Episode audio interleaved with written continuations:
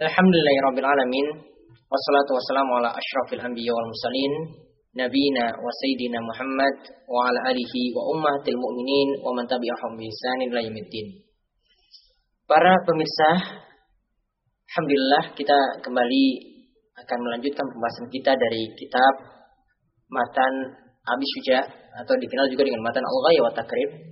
Kita akan melihat kembali pembahasan Abu Suja saat ini tentang masalah sholat dan beliau membahas tentang masalah perihal sholat jamaah. Beliau membahas tentang masalah sholat jamaah. Abu Syuja itu mengatakan bahwasanya sholat jamaah hukumnya adalah sunnatun muakkadatun. Hukumnya adalah sholatnya hukumnya sunnah muakkad. Artinya di sini beliau berpendapat hukumnya itu dianjurkan namun dengan muakkad artinya sangat ditekankan artinya jangan sampai sholat tersebut itu ditinggalkan Ya, sunnah muakkad di sini bagi siapa? Di sini dikatakan oleh para ulama Syafi'iyah, di sini sunnah muakkadnya adalah bagi laki-laki yang mukim. Seperti yang dikatakan oleh Profesor Mustafa Al-Bogho, beliau mengatakan bahwasanya ini wajib, eh, ini sunnah muakkad bagi laki-laki yang mukim. Artinya berarti di sini eh, perempuan tidak wajib sholat jamaah. Kemudian orang yang bersafar juga tidak wajib sholat jamaah. Namun ini adalah pendapat dari ulama Syafi'iyah atau di sini yang menjadi pendapat dari Abu Syuja. Namun ada pendapat yang lainnya dari mazhab Syafi'i sendiri yang menganggap bahwasanya hukum sholat jamaah bagi laki-laki itu adalah fardu kifayah. Artinya sebagian itu harus menghidupkan sholat jamaah jika tidak dihidupkan sama sekali sholat jamaah di suatu kampung maka semuanya terkena dosa. Nah ini tentang masalah hukum uh, sholat jamaah itu sendiri. Namun pendapat yang lebih tepat di sini adalah pendapat yang mengatakan bahwasanya hukum sholat jamaah itu wajib. Hukum sholat jamaah itu wajib. Di antara alasannya karena yang pertama Nabi SAW itu sampai ingin membakar rumah orang-orang yang tidak mau pergi berangkat sholat jamaah. Ya, karena di situ ada wanita dan ada anak-anak sampai ini tidak beliau lakukan. Namun beliau punya niatan seperti itu. Kemudian alasan yang lainnya lagi, Nabi SAW ketika sholat khauf itu saat keadaan genting, saat keadaan perang, ya beliau juga tetap melaksanakan sholat jamaah. Ketika itu dilakukan sholat jamaah saling bergantian, ya saling bergantian. Ada kelompok pertama dulu yang bertugas menjaga, kelompok yang lain itu tugasnya untuk sholat. Ya, mereka sholat bersama Nabi SAW satu rakaat. Setelah itu satu rakaat berikutnya disempurnakan sendiri. Kemudian bergantian setelah ini melaksanakan sempurna dua rakaat karena ini sedang safar ya tetap juga melakukannya secara berjamaah. Kemudian setelah itu bergantian lagi dengan kelompok yang yang pertama kali tadi jaga. Ya. Kemudian kelompok yang tadi jaga itu melaksanakan sholat berjamaah lagi bersama Nabi SAW. Tinggal melanjutkan ya Nabi SAW tinggal menambahkan satu rakaat dan yang tadi yang kurang tadi mereka sempurnakan rakaatnya. Artinya saat dalam keadaan uh, berkecamuk genting seperti ini saja tetap dilaksanakan sholat jamaah, apalagi dalam keadaan lapang, apalagi dalam keadaan tenang, apalagi dalam keadaan tidak ada peperangan di situ. Tentu saja sholat jamaah itu lebih diwajibkan. Dan ini juga jadi dalil bahwasanya sholat jamaah itu bukan hanya diperintah saat mukim saja, namun juga saat bersafar juga tetap ada sholat jamaah.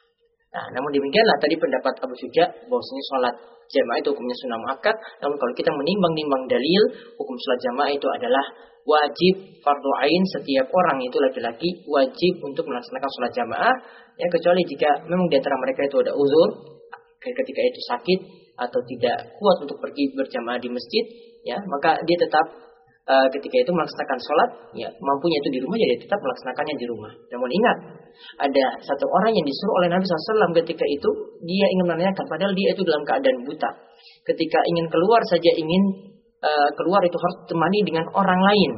Ya, tapi Nabi SAW ketika ditanya olehnya, apakah aku itu wajib sholat jamaah? Kemudian Nabi SAW katakan, apakah engkau dengar azan?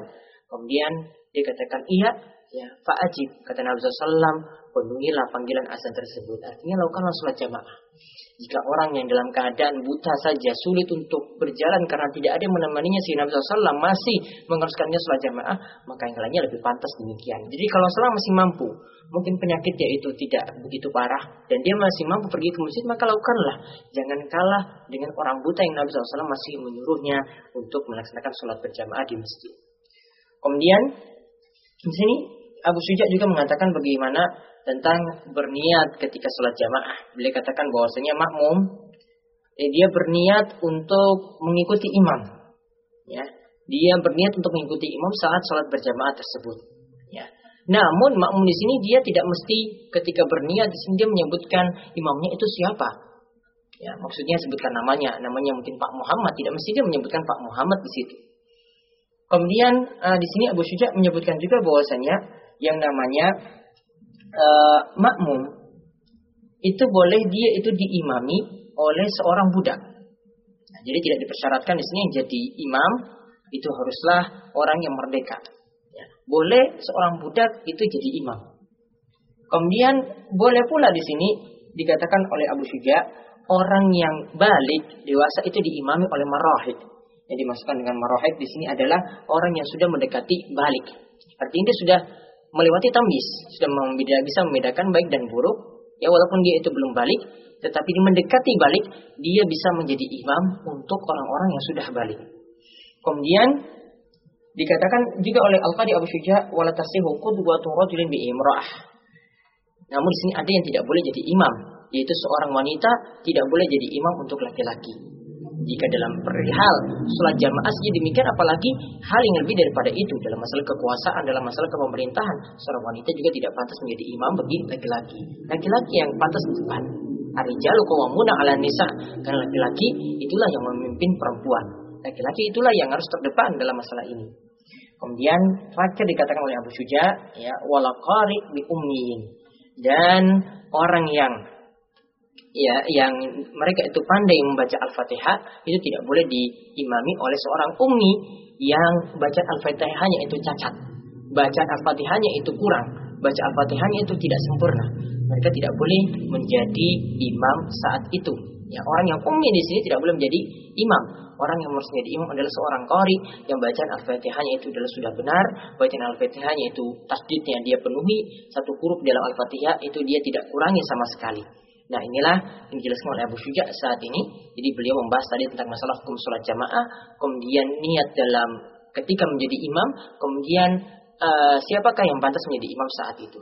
Mudah-mudahan dengan kita mengetahui, mengetahui hal ini, ya kita semakin diberi taufik oleh Allah Subhanahu Wa Taala untuk giat dalam ibadah. Wabillahi taufik wal hidayah. Wassalamualaikum warahmatullahi wabarakatuh.